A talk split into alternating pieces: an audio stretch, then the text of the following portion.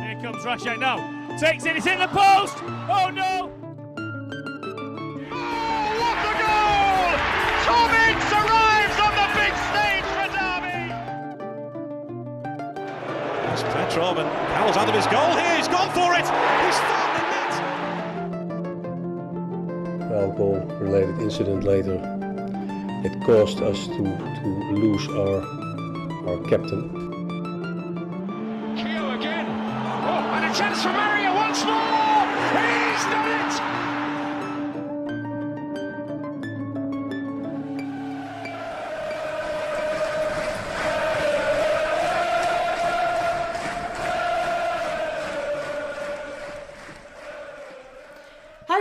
And welcome to episode four of our baseball ground. I'm Alex, And I'm also Alex. and I think before we go any further, I should actually say that this episode should probably come with a trigger warning for Derby County fans. So today we are going to be discussing January 2008, and as we all know, January of, of 2008 came in the season where Derby were gifted the worst team in history crown in the Premier League. So if you don't want to relive that, then please don't listen to this episode and we won't take it um, personally. We'll only be reliving a certain part of it, so hopefully we can keep the rest of it buried. We can keep it as light as be possible. too triggered. Okay, that's that's fine. Um, t- we're going to be speaking about this today because we think it's quite a timely subject. So it is currently January 2021, and also because Sheffield United are probably the first team since that season that have a real chance of taking that worst team in history crown from Derby County. They're doing a very good job of it. They are. They only have two points currently. And they may want to avoid some of the mistakes that we'll talk about that Derby made in Yeah. that season. So hopefully they'll be listening to this podcast. I hope so. They can they can use our diagnosis to, Yeah, yeah. to ensure that they don't take that crap. And also today we are joined by another guest. So uh, with the success of having my dad on last week, we, we wanted to invite invite another guest on with us. So um, I'd like to introduce Dominic O'Key. Hi, everybody. Hi, thank you for coming on, Dom. So, uh, Dom was born in Derby in 1991. He is the grandson of a Derby County enthusiast who has been to every single season ever. Do you reckon, Dom? Your granddad? 1884. Well, uh, maybe not since um, the founding of the club, but um, certainly his his lifetime um, from childhood on. Many seasons. I think that's quite that's quite common with a few of us who were, were born in Derby and have um, Derby County enthusiasts as granddads. And he's also the nephew of Derby County club historian Andy Ellis. That's also true. which is exciting. And another little fact Dom has a PhD in English literature, so I'm kind of hoping that um, his arguments are more coherent than ours usually. Yeah. Um, I mean, if we were talking about poetry, but uh, we're not. We're talking about a particular kind of poetry here. a horrible kind that should be confined to the dustbin of history, potentially. That's Yeah. very true. Very, very poor rhymes were going on. And and Dom, so you had a season ticket um, during this season, right? That we're going to be talking about today. So in, in 2007 to 2009, I believe. Yeah, yeah. Those those two fateful seasons. Yeah. So you've you've seen you've seen what we're about to discuss, and you you've seen it firsthand, and um, yeah, you gotta you gotta be able to help us kind of like chew the crud on on January two I mean, you offer a fresh perspective, not based on well, not not from a perspective of people that uh, have been season ticket holders for far too long as well. Yeah, you know, to some people, I'll be merely a uh, interloper who, a glory supporter who uh, joined as a season ticket holder during the Premier League year and quickly departed with tail between my legs a year later. But um, to others, maybe um, I'm somebody who saw the writing on the wall. The tag of glory supporter would be would be ill used for this particular season as well. Indeed, Um, yeah. Maybe so. if we'd have, maybe if, we, if we'd have even won two games that season, we could have called you a glory supporter. But with the one win, I feel like we couldn't, we can't even do that. Well, so. what a win it was, hey? That uh, that Monday night at home to Newcastle, it was beautiful. Trump comes into the Manchester United half, dribbles on, finds some space, goes into the box, shoots, and it's in! What a run! Wanchope took him on down the middle! What is your first Derby County memory? A great question. Um, my first memory as a as a child would have been Paulo Wanchope's slaloming uh, solo goal. at Old Trafford. It's kind of singed in my memory, but whether that's just because of um, the amount of times I've rewatched it over the past uh, decade or so is, is maybe the, the, the real reason why it's there. But you know, my, my engagement with um, with Derby was was not just going to the odd game with my my my grandpa when I was younger, and then eventually getting a season ticket and, and watching them on telly whenever I could. Um, but it also involved a quite hilarious um, birthday party trip to Pride Park uh, a couple of years after it opened. Um, Yeah. And in, in which uh, the club mascot, uh, Rammie, famously scared my friend almost to death uh, by jumping out between two doors and, and, um, and frightening my, my small Japanese friend. Um, He's such a joker, that Rammie. I know, I know. Um, this, these were, of course, in the years before Rammie's counterpart um, was born. Yui. Yeah. Yeah. And yeah, I was a very precocious and sort of um, cheeky uh, little child, and my mum scolded me um, in the Derby County dressing room for covering up um, the letter M on Mart Poom's jersey um, for my birthday photograph, which was obviously incredibly disrespectful to this guy who um, was one of Derby's best keepers of the of the period. But for my like seven year old child brain, it was um, it was the funniest thing I could do in the moment. So I had to do it. And then, of course, uh, as I left the ground at the end of the birthday party, um, actually all the players were coming in for who knows, maybe some sort of training or pre-match Amazing. team talk, and I managed to get the signatures of all of these uh, greats, including Wanchope and Poom. Yeah, um, Yeah. so that was a real crowning moment of my my childhood memories of Derby County. I think the the like parties at Pride Park for you know young kids born in the early '90s were like a necessary rite of passage for for those that lived in Derby anyway.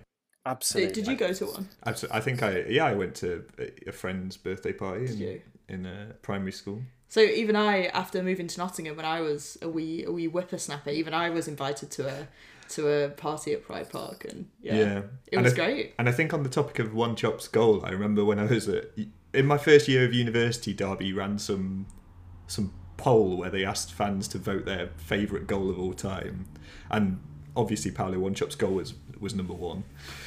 And I remember showing it to like people who I lived with at the time, being like, you know, like very nostalgic about the goal and asking them to bathe in the wonderfulness of the of the fact it was a debut goal at Old Trafford, and everyone was just you know looking at me like they weren't totally taken in by the quality of it. But I'm I'm still to this you know still to this day I'll open up YouTube on like a on a rainy afternoon now. Occasionally, mm. just it'll be the first video I go to. Mm-hmm. Yeah, I, I, I think that outside the club it means nothing to nothing to nobody. But Yeah, but we don't have that privilege of being outside. Yeah. no, and it is well. I think that yeah, the fact that it was a debut goal as well. I mean, they, it doesn't get better. It doesn't literally doesn't get any better than that, does it? doesn't. Completely solo effort. Yeah, at Old Trafford, it was Yeah. glorious. It's on by Howard Horn. Here's Oakley with a chance for Derby, and he scores. Matt Oakley, the first goal back in the Premier League. you, you gave a very good introduction before about what we're going to be talking about. So it literally will be um, around January 2008. Um, so we're going to be focusing on mostly around the players that were signed and sort of the impact that they uh, had at the club that season and you know subsequent seasons. But we'll also give a little bit of background for those that have confined um, this you know period to like the vault, the nuclear bunker where it belongs. Yeah, the very back of the memory. Derby came into January eh, with seven points from 20 games, so like it has to be said that it was a terrible start. But they were only nine points adrift of safety, which is insurmountable for a team with no quality. But in theory, you mm-hmm. could haul it back in if if something drastic changed. They'd appointed Paul Jewell at the start of December, but it was you know more of the same. Like they kept losing late on. Mm-hmm. They played okay in some games, but they still kept getting comprehensively beaten. So we enter January like that, and at the very start of January, they then lost again at Bolton away, which um, you know is one of the games that you always like to talk to me about, having been there with your Yeah. with your dad and granddad. Absolute killer blow that one, that goal. But I guess just before we go into January, does anyone have any sort of standout memories from the early part of the season. I, I had the, the huge privilege of being able to attend every single one of the games in, in this Premiership season. Um, I'm laughing at me using the word privilege because it was a privilege and, and a curse to, to chase Derby County up and down the country every week. When I think about the first part of the season, it's kind of sad because all I can remember is that we were just so well beaten in games.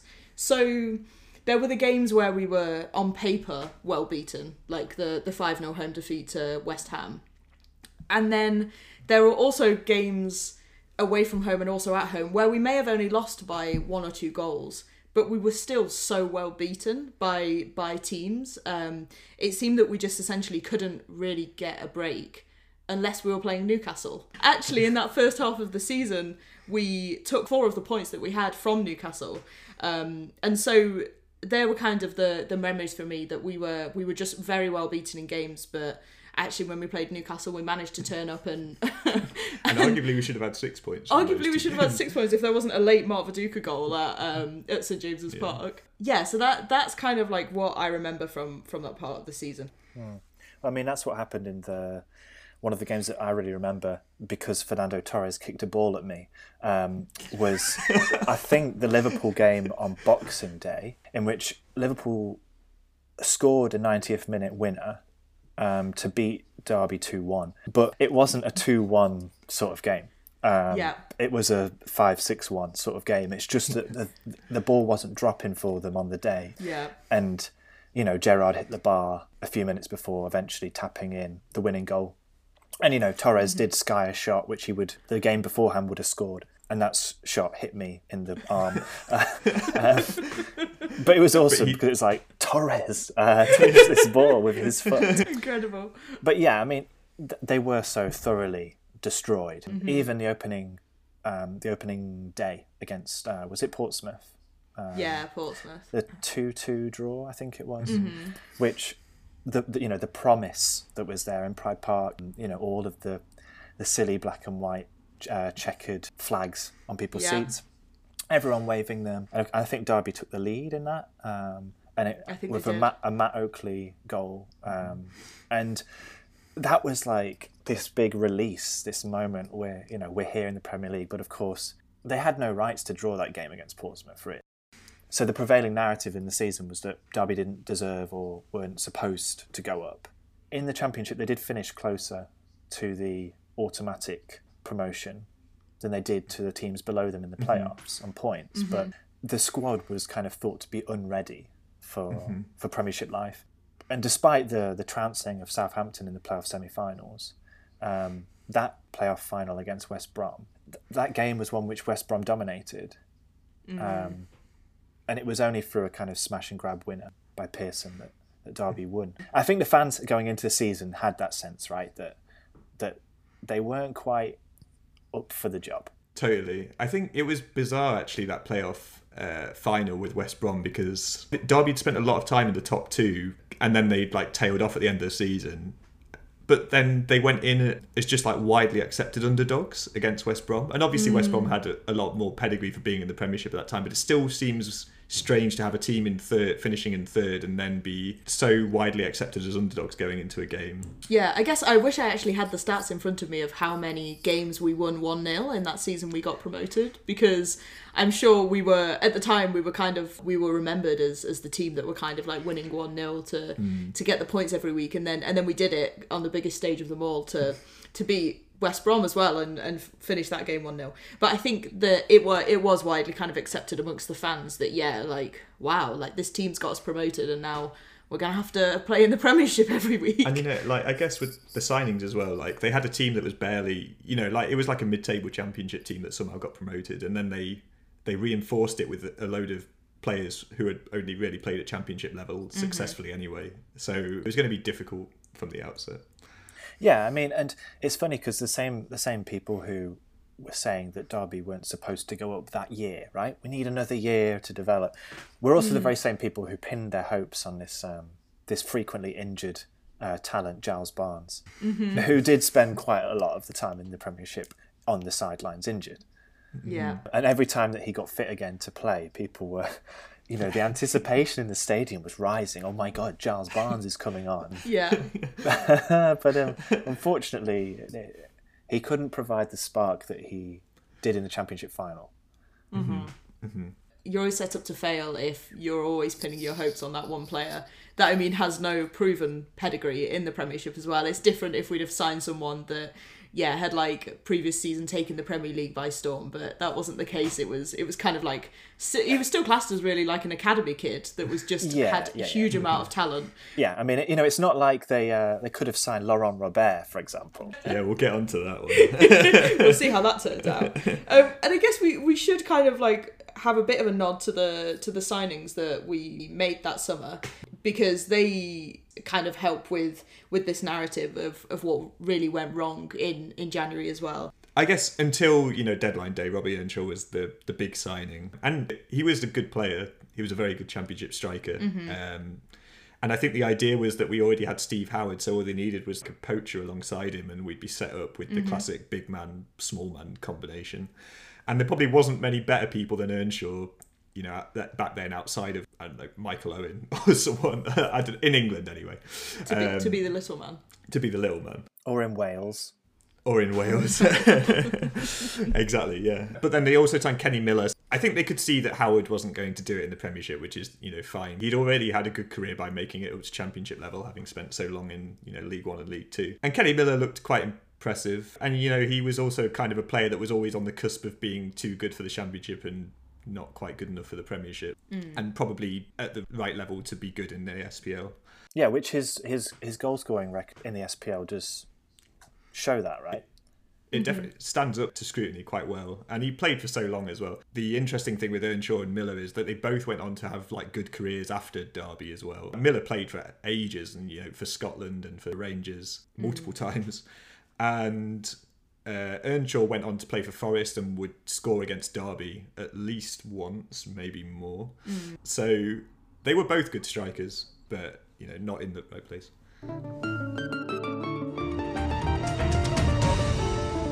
Thousands of Northern Rock savers have queued for hours at branches to empty their accounts. Many more have withdrawn cash via the internet. Can we really diagnose why it was going so badly for Derby when the uh, the turn of the year came and and it was 2008? Can we really say like these are the reasons why we think it just it just went so terribly? Well, there are there are two reasons that come to my mind beyond footballing, b- beyond beyond mere footballing on the pitch.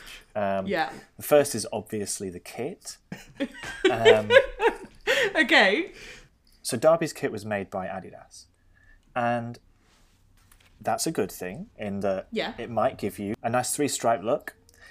And the problem was that it looked nothing like the other Adidas kits in the Premier League.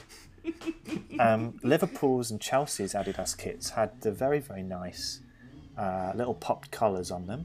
They tended to to look quite stylish, but Derby's Adidas kit was almost like the knockoff version or the the one where Adidas were like, "Oh, we'll pump about fifty percent of the money into this. We'll get we'll get the um, we'll get the trainee to have a go at making this one." And so they had what I thought was basically a kind of glorified training kit they wore all season. It, Yeah. And remember that they they ditched in that kit they ditched the classic kind of white, black, and gold look that they had mm. with numerous other kits through the years. Whether it was mm-hmm. like a little gold on the numbering mm-hmm. or mm-hmm. in the logo, that was you know that was the time when Derby's logo was was changed to that kind of more cartoony um, one. Yeah. with the, you know The circle. the circle, which isn't the best logo they've ever had.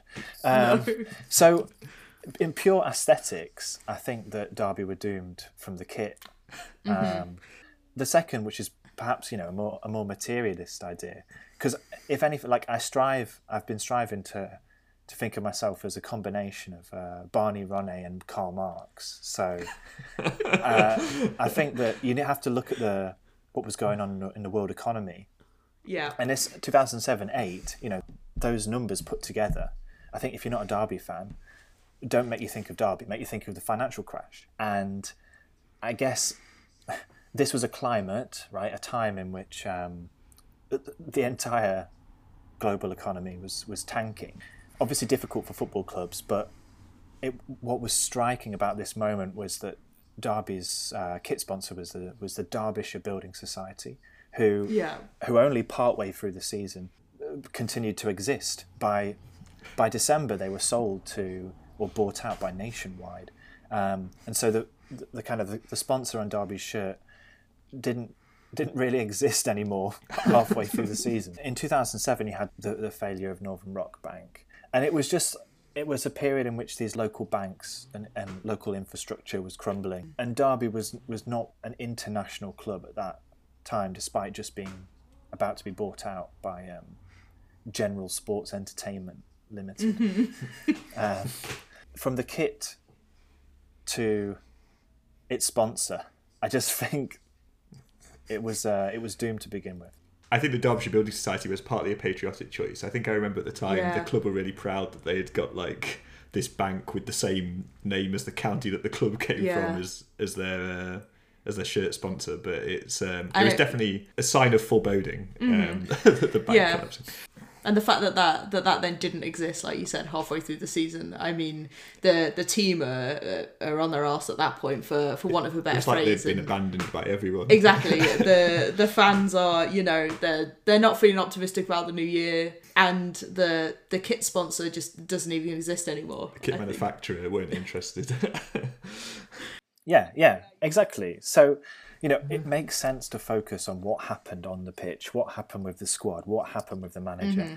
But there are these aesthetic and material economic um, tectonic plates which are moving underneath the surface, causing these these earthquakes, which which really provide a kind of lack of structure for mm. for the season.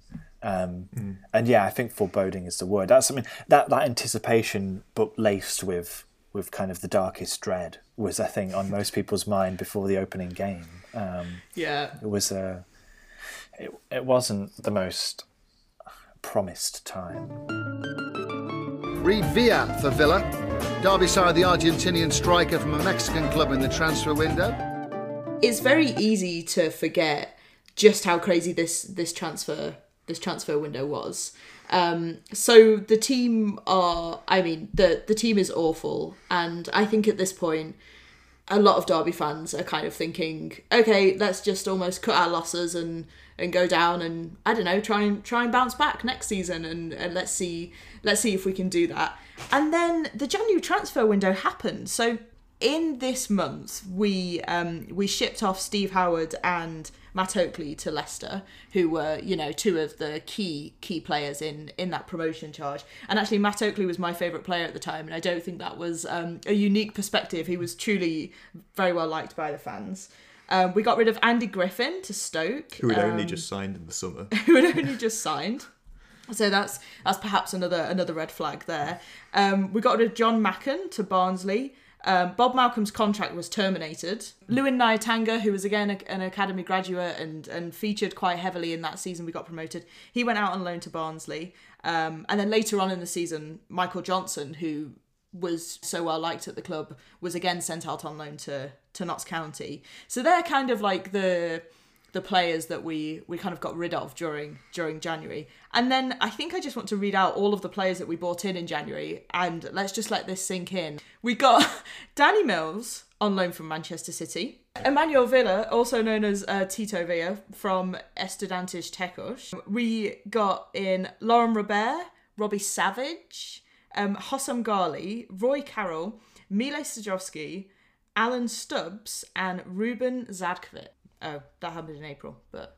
So I guess the point in kind of like reading all those signings out is just that I think it was an absolutely crazy time. I don't think the um, the management team at the time necessarily knew what they wanted to achieve from bringing in all these different types of players from kind of different different clubs. Some that were established but kind of coming to the end of their career, and then other players who hadn't even established themselves yet in in the Premiership. So Steve Howard and, and Matt Oakley were really two core members of, of that team that got us promoted. And I think for me, seeing them leave, like I was I was very kind of um, touched and upset by by Matt Oakley uh, leaving in in January because to me it almost did seem like the end of this era of the the players that had brought us into the Premiership. And I kind of feel like they should have even been given more of a chance to like carry on playing um, into months. the into the second Yeah. half of the season. I sort of felt like Matt Oakley was probably one of the only players that could have come off with any credit from that first half of the season because he was like he was probably the main goal threat and he had never had even had a Mhm. career that remotely resembled being a goal scoring midfielder but he was having to be one this season um, and you know he he played for so long Southampton in the Premiership he was one of the few players that had had a major career in the Premier League he was probably quite well suited to the league even just keeping him around even if he was declining would have been a good idea I would have felt and Steve Howard again. I, I mean, I really liked Steve Howard.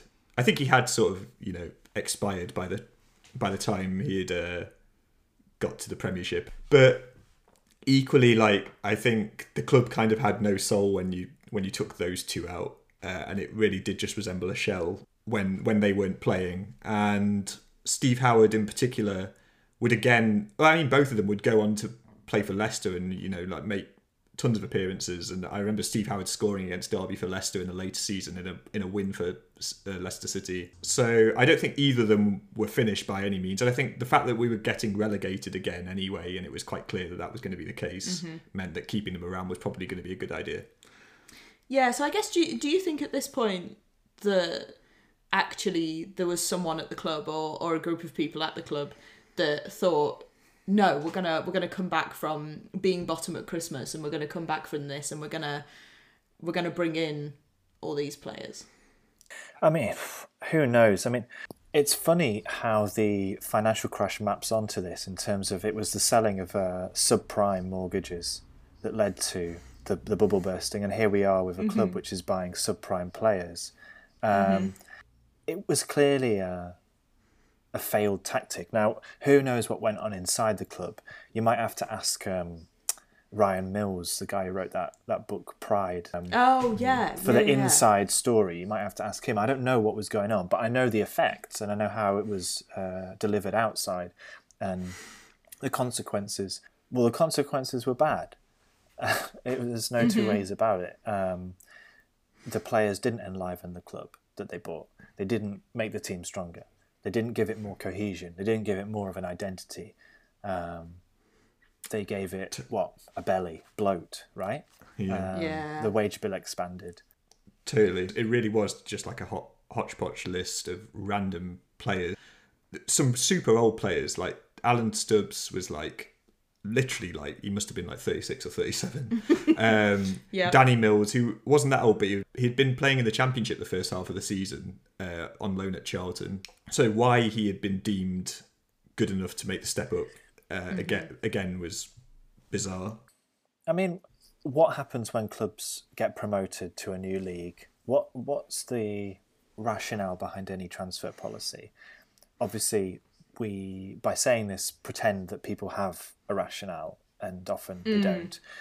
But because you know, obviously, it's like a lot of the times agents are trying to sell players, and clubs can get enticed and ditch their plans if they had any to begin with in order to get player X whose agent has said that they're available for on the cheap, blah blah blah. But what what tends to happen if there is a if there is a philosophy behind the transfer is that you know you have a few options available to you in a kind of flow chart, right? And it's like um, investing in proven talent, um, investing in unproven but clearly like very promising talent, getting loan signings who are young but have been Mhm. developed and trained at elite clubs, and so they are the next generation apparently or, or meant to be of elite players. Obviously, these things can work together, and teams can buy some kind of elder statesman of the game and fresh faces and integrate that and have a cohesion and a, and a real philosophy, a real plan. But Jewell came in, Paul Jewell came in after Billy Davies left with kind of bluster and bravado. He gave interviews in which he disparaged the team and talked about the signings they'll need to make, and of course, yeah, they did go and make um, a number as uh, of signings as the list you read out suggests. But was that a diversity? Was that a we're going to get some old and some new, and we're going to mel- meld them together in a in a beautiful way? No, it was um, it was a scramble, and it was poorly thought out. It was it was a short term plan, but even as a short term plan, it was a dreadful one. Well, I, I live in I live in Wilmslow, and I've seen you go into a shop and buy seven pairs of trainers. Now, Whoa, whoa, whoa, whoa, whoa, whoa, whoa, David. Well, that wasn't me because that's a complete and utter lie. You know, my my abiding memory of Robbie Savage during during those those two years that I went was was that it was simply an elongated audition for BBC Sports 606 phone-ins. I mean, his his repertoire on the pitch consisted of basically sideways pass, passes, uh, Mhm. pointing and shouting. You know, you get over there, you get over there, um, and then charging opposition players as fast as possible, lunging Yeah. in and kind of t- Tekken three style sliding tackle. Um, but always missing the player, right? Or you know, maybe getting a yellow card. You know, it's like he came away from a game being like, if he got a yellow card, it's because he put the effort in. Yeah. But that's not Mm. that's not what winning football matches even is about. Mhm. Um, he was Not a very all. he's a very individualistic player Mhm. um, who pertained and pretended to be like the, the beating heart of the team, but was Mm. just basically a, a mini celebrity. Um, Mhm. And uh, you know, we might want to think about if there's anyone currently in Derby who is uh, like that at all. I don't. Um, I don't know. Maybe, I just think maybe in the uh, in the management structure somewhere there might Yeah. be someone like that. I think the thing that I found strange was I think Paul Jewell. Well, at least le- reading the signings, it seemed like Paul Jewell was trying to sign people that were really going to grab this team by the scruff of its neck and be like, "Come on, we're getting results here. We know what yeah, we're doing." the kind of the the the wisdom, the people with wisdom of how this Mm. how what a relegation scrap is like, you know, Exactly. what it's like to be backs against the wall, them against us. Um, Exactly. Yeah. And Robbie Savage has just never been that player. Like he has always been, like as you say, he's always been like this very individualistic um, player who's only really been playing for himself or f- kind of for the cameras, despite having very limited talent. And I think what Derby were really after was kind of like a Jordan Henderson slash Dennis Mm. Wise type midfielder who is just like super focused and is all about the football and the team dynamic is really going to drag everyone. and it's really going to drag them the kicking and screaming, Yeah. even if they're going to get relegated. And so I just do not understand how Paul Jewell came up with this idea that Robbie Savage was this type of midfielder. Yeah. Well, he and got I think he got swindled. I guess that's the the answer is that is that Robbie Savage is a salesman, and he persuade him and his agent presumably persuaded persuaded the Derby uh, hierarchy that it was it was the the signing they could make that would transform their season. And of course, we know it did transform their season. But surely, like Robbie Savage knows he's he's getting on board a sinking ship. I think the thing with Savage was that he cultivated this opinion that he had got on a, shim, uh, a sinking ship Yeah. against like his own wishes. But I think in reality his options were very limited. Yeah. Um, And Sunderland had turned down the chance to sign him, and obviously they were in a you know slightly better position, but not great position. Yeah. And so he would have had to drop down to the Championship, and so this. And i- in any, in some sense, getting relegated with a record points total gives him, you know, like it's banter points. Yeah, Yeah, exactly. that's It's true.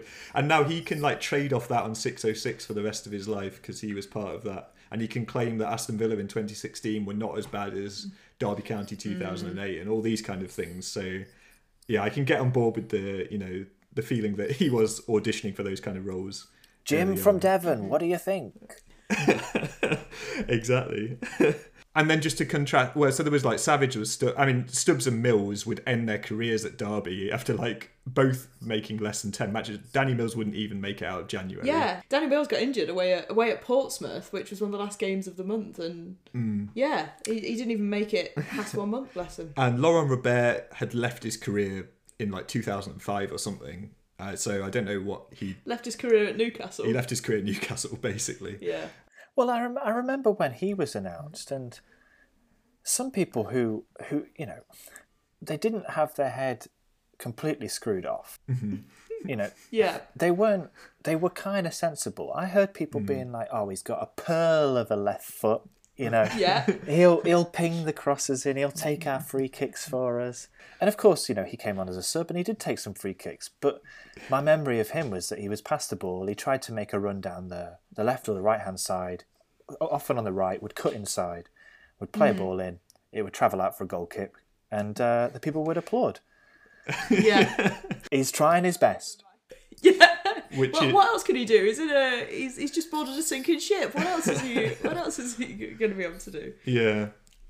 But do you remember this the the feeling, the ambiance of anticipation when Tito Villa was signed?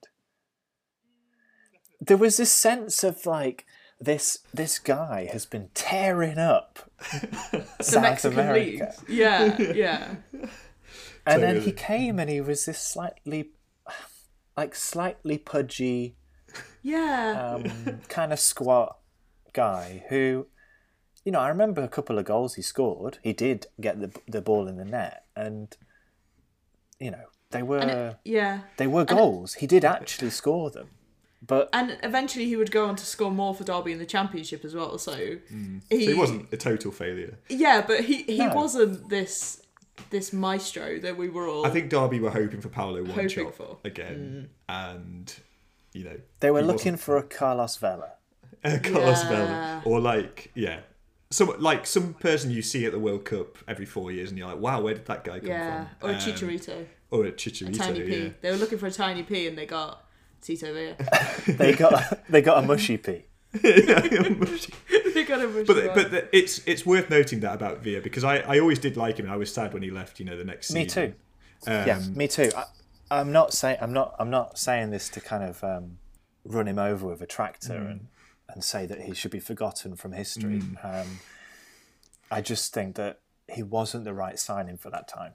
and not yeah, not when we had removed a striker and we desperately needed more. Um, Mhm. Hossam Ghaly was a weird one because from my memory, he seemed like he was good, but obviously he was always there during all the terrible res- results. Mhm. Um, Yeah, I mean, he was one of those players who sits in the midfield, um, central midfield position, and pings the ball sideways and gets it back and then plays it backwards and then receives it and pl- plays it. But to be honest, we didn't get to see much of him Mm. because Derby didn't see much of the ball. Yeah. Mhm. Um, most of the time, they were running back towards their own goal as the other team um, charged towards them. It's true. I, I kind of feel like Hossam Ghaly was like a poor man's Paul Pogba in a sense, like a, the sort of player that like could be the beating heart of a very creative midfield, but almost relied too much on quality in a team that really could not, you know, offer like any support to such a player. I mean, I'm not sure he had the same. Obviously, he doesn't have the same creativity as Pogba, but I'm not sure he even had like the same creative spark, even if it was reduced quality that, Mm. that someone like Pogba has. Um, to me, he was is like a sort of cross between like a beta version of Elneny and Tom Huddlestone. he was like this Huddlestone El Neni synthesis. Yeah. And when they signed him, I was like, you know, saw a few YouTube highlight reels back in the early days of YouTube, and um, it was not unexciting, but but he he wasn't gonna take the game by the scruff of the neck. yeah, he he wasn't the answer either, was he? He wasn't. I think I what you say about um, him just not really even getting a chance to to be creative, like because we we just didn't see much of the ball. It's completely spot on as well. And so I guess these these players that we we bought in, it was just a, a hodgepodge of of players. I mean, the one thing is that it they were bought in all over the pitch. That's probably the one consistency amongst all of them, which which you know it wasn't it wasn't a secret that we needed improvement all over the pitch, but I can't say that these players did Mm. did improve really um, any aspect of the pitch. I feel like signing a first choice goalkeeper in Roy Carroll in January is always a bad sign as well because it shows you've lost all hope in you know in your defensive ability or in your goalkeeping your goalkeeper's ability and I think that was that had already been shown because Lewis Price who was brought in as backup had been playing which I'd actually completely forgotten until I read back over the like match report and like watched, looked at some Mm. photos of games with the ball in the back of the net and Lewis Price with his head in his hands. But um, Yeah, they said they said bye bye to Bywater. yeah, Yeah. exactly. And uh, Roy Carroll actually provided one of my favourite memories of the season, which was Stilian Petrov slamming the ball into the net from you know like 45 yards Yeah. or something. So we, we'll have to give him credit for that. What a moment. And actually, he had a he had a very good career after he left Derby, despite being signed when he was like 30. Like he went on to play for Olympiakos, and he was like really well liked in Greece Mm. and in Cyprus. Um, he played for I think Notts County and was also quite good up until very recently. So, I mean, I think Roy Carroll, you know, was just a half decent keeper, but you know, he, he couldn't really do anything about what was going on. For next season, um, you know, it's, very, it's very much looking like we ain't going to be in this league next season.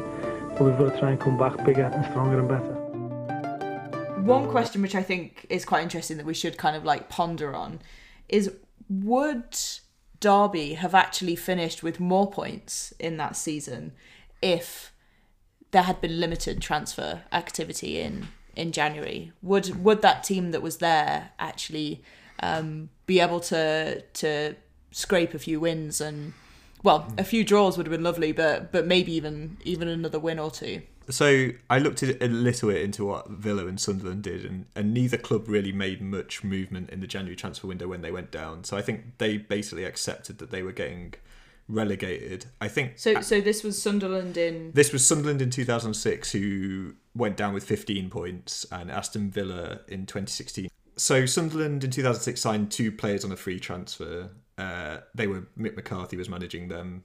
It, I think it was just widely accepted by that point that Sunderland were going down, and Sunderland went back up the next season with Derby. Uh, and were then, you know, stayed in the Premiership for a long time. So that's kind of what you hope for when you go through these this period of like, you know, going between leagues.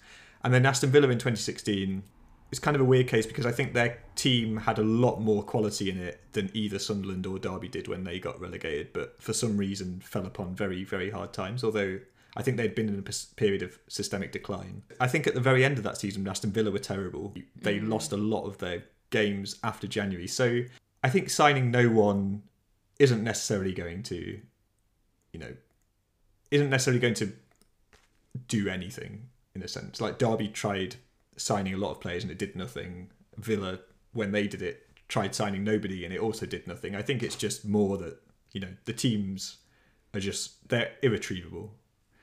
I mean, I think that their greatest crime was that they didn't commit to being awful. They they Mm. could have continued with Oakley and Howard. Now, I thought I continued to think that Oakley was a fine footballer, and and that Mhm. Howard may have scored a few goals, uh, bagged a few if Mhm. he'd have stayed in the in the team. But Mhm. if they'd have committed to having integrity in losing, Mhm. they'd have, Mm-hmm. if they'd have just said, "Look, we're a terrible team, but we're going to keep at it," like Sheffield United are doing, Mhm. then at least they go down without that huge wage bill on these um, these has-beens, Mhm. and and at, and at least they have more of a, a cohesion among the squad and and a a sense of who the starting eleven is. But I think as things were, they tried to put um, plasters on the on the wounds, right? Um, but the, you know they spent so much money on these terrible uh, pieces of fabric, right? That didn't have any medicinal purposes, um, and it just it didn't it didn't work out. Um, so I'm not sure they would have got any more points had they had Mhm. not brought anyone in, but they would have left the league with I think I think this is the reason that a lot of Derby County supporters don't really look at the lowest points tally um, marker record with with a Mm. sense of pride. Um, if I Mhm. think that if it had had the same team throughout the season, if that team had an established identity and it wasn't broken apart midway through the season, with your captain leaving, I think that the, the the fans would perhaps have been more committed, more uh, tethered to those players, and they would have gone down in style. But as things were, it was you know the the T.S. Eliot line, right? not with a bang but a whimper. That's how they. Mhm. That's how they they Mhm. fell, dropped down to the championship. So maybe not more points, but uh, perhaps more integrity. Yeah, I, I completely agree with that. I think the yeah losing losing your captain in January and just replacing replacing him with a captain like figure in, in Robbie Savage again running around the pitch in running around in the middle of the pitch almost in complete um, contrast to how Matt Oakley played in the in the first half of the season and the, the twelve months before. Um, yeah, I think I think they lost the fans almost as well, and that's that's kind of what you were what you were just I guess saying. yeah, it was completely unrecognizable team from the team that started the season, and so there was nothing. It was it, it was kind of like um, there was nothing left to hang on to. It was like a ship that where they'd replaced all the wooden panels as they went on the journey. Yeah, it's uh, it was- Theseus's ship. Yeah, yeah, Right? exactly. Uh, is and it- you have is to it wonder still whether it's the the same, same ship. yeah.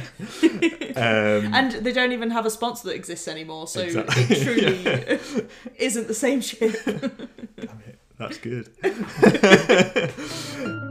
when you're bottom of the division and you, you, you, you, you're struggling for a bit of, well, a lot of form and, and you're struggling for points is is a difficult one to take. Um, I felt that this week I could actually leave my, my question of the week to, to the end of the podcast because I think that um, the the chat that we've just had about about Derby's season in in 07 08 um, leads on quite nicely to this. But so this weekend Sheffield United lost 2-0 to Crystal Palace, which means that after 17 games in the Premiership, they have only two points. This is the closest I think any any team is essentially gonna gonna get to breaking that 11 point. So my question to you this week is how bad are Sheffield United? Are there any parallels with Derby County? Will Sheffield United get better? Um, and are they trying to cling on to their to their position in, in the Premier League or have they kind of accepted relegation at this point? I think on the on the topic of January, I think I think Chris Wilder's kind of been saying, you know, his his tone has been kind of getting more and more morose as the season gets on. But I think he has to, as the manager, try and like lift the players to, you know, just even just like summon performances so that they go down with some sort of integrity. Um, I don't necessarily think they stay up, but I also don't think Sheffield United is the sort of club to go wild in January. And I think he's going to stay true to the squad they've got. And I think Wilder's not going to go wild. He's Wilder is not going to go wild. Um, and I think I think the reason for that is because Sheffield have Sheffield United last season at least you could see they had a very coherent team and and like narrative around the way they played football. And I think they're just going to keep. I mean, it did work for them last season, so that's like one of the things that's like not in parallel with Derby's situation. Like there wasn't really a way of playing that Derby had concocted that they could like always return to if they were struggling. Whereas Sheffield United do know that something around the way they play does work, providing that all the pieces align. I think basically t- for the rest of the season they're just going to try and stick with that. I, I mean that's my opinion anyway. Um, I do hope they do break the 11 point record. I mean, as as Dom said, not many Derby fans take pride from the record, and I think Mhm. it would be nice if if they did, you know, get less than less than 11 points. So like they've got 19 games left. No, 21 Uh, games left. Yeah, yeah. Um, and they can only get nine points from those 12 games before they equal the record, and it's just unbelievable that that they could go so long with so few points. And I think if anything, things are starting to look like they might get out of it. I mean, they but um, but I mean they lost again yesterday, so who Mhm. knows? Yeah, I mean, I think, I th- I think that it's inarguable that Sheffield United are a better side, a better squad than, than Derby County were in the Premier League in, in 2007-8. They are a better squad with better players in every position, um, a lot more promising players as well, who will probably have um, good careers, the youngsters. Um, and as Alex said, a proven style um, Mhm. with a, with an identity to it and uh, a real excitement when it works. Um, I mean, they talk a lot about not having the fans there and how much that impacts them, um, which the statistics don't sort of do and don't bear out in various ways. Um, but I just think the the feeling of it, the emotion of it, is there for, the, for some of the players who've been who've been with the club for a longer time. Um, the um, the players in their thirties. They are much better than than Derby were, um, but also if they don't meet that points tally, if they break the record, I think that the people of um, South Yorkshire are much more easygoing and would probably embrace it and think it's a laugh. Whereas the people in Derby, I, I just don't get the sense that they've really thought of it as a as a thing which defines the club in a in a positive way. It's still um, it's still something to not really talk about, or if it is, it's just a kind of oh um, that was bad, wasn't it, sort of thing. Um, it's a bit of a joke. It is a joke, and that does show getting over it. But um, I think that the the fans in Sheffield will embrace it with two hands, probably, right? If they go down. And and I think if, if Sheffield United do go down and like they, they they probably will go down at this point, whether they get more than eleven points, I think is um yeah, questionable for me. But like when when they do get relegated, they'll they'll have like a really strong team in in the mm. championship next season, which I mean we just couldn't say that for for Derby when they were relegated mm-hmm. in in 2008 and Derby struggled that next mm-hmm. season in in the championship before Jewell was um eventually sacked. And I, I just don't think that will be the, the the case with Sheffield United. I think yeah, the fact they've got an identity, they've got players who have been at the club for a long time. They've got Chris Wilder in charge, and he's a, a local guy. That all these things, um, I think, add up to them just being in a much stronger position. Yep, and of course their defeats have been uh, in the main very narrow. You know, Derby got Mhm. thrashed five 0 from West Ham, five or six 0 by Aston Villa. They got scored Mhm. five or six goals against them by Arsenal, by Liverpool. Um, Chelsea as well. so that was that was the Derby season. But Sheffield has been, you know, two 0 defeats, one 0 defeat, two one. They've they've taken the lead in some games only to lose it late on. It's a it's a different kettle of fish, um, a different situation, even if it has echoes and reverberations. Definitely. And um, I was looking at the table earlier, and their goal difference was like significantly worse than West. Uh, no, significantly better than West Brom's. I think that West Brom are more like Derby than Sheffield are. Mm, mm-hmm. Like a substandard team that's tried to change its fortunes. Or I don't. Obviously, they ha- they are a better team than Derby were. They are. They've got much better quality of players, um, almost in every position. Mm. But one of the things which separates them from, um, sorry, which which links them. One of the things which links them to Derby, is that they fired their manager uh, midway through the season Mm, yeah. with the hopes of turning things around. Now, I think that West Brom's draw against Liverpool was a hangover of Bilic. oh, I see. And I think that Mm. now Allardyce is trying to do something with them. Uh, He was trying to do something with them with, in the Liverpool game. right? Yeah. But they, they, they retained something of the Bilic Mm. time, and, and the same the same way that they got a draw with Man City, Mhm. away Yeah. from home. They got it with Liverpool. But Mm. now, you know, as Big Sam's like, we'll take them back to the drawing board. There's a lot of work that needs to be done. But of course, by Yeah. doing it, you, you undo, you undo a lot of the work that Bilic did, and hence they get it. It's funny because in, in the interviews, he's still he's saying, "Oh, they're." th- This is a bad team who've had some bad coaching, and it needs me to come in. But it's like, no, you're the one who's undone everything. Yeah. You're the reason they lost five 0 to Leeds. You're the reason that they're losing um, four 0 to Arsenal. And Sam Allardyce now is very similar to Paul Jewell in that his entire Yeah. career now is seen as just a series of like relegation avoidances, Mm. sort of. Um, Yep, exactly. Yeah. Um, so, true. but the but the difference is that he is actually somebody who has a pedigree in doing that. And Paul Mhm. Jewell, as you point out in your article, Jewell actually doesn't really or didn't really have that even when he signed for Derby. Mm. His time for Wigan was, um, you know, was obviously pretty good based on who Mhm. Wigan were, blah blah blah. But Mhm. you know, whereas Sam, you know, Big Sam's done it. Thank you to everyone for for listening as well. Um, there's consistently more and more Derby County podcasts that seem to be popping up on Twitter, so we we do appreciate um, anyone who takes the time to to give us a listen. You can of course find us on Twitter at rbbg. On Instagram we are our baseball ground, And all of the articles that Alex has written to accompany these podcasts can be found on our website, which is ourbaseballground.com. Well, I think we need time to, to recover after that one and, and seek out a, uh, a nice positive topic for, for two weeks' time. But yeah, thank you everyone for listening and and we'll we'll be back. Bye bye.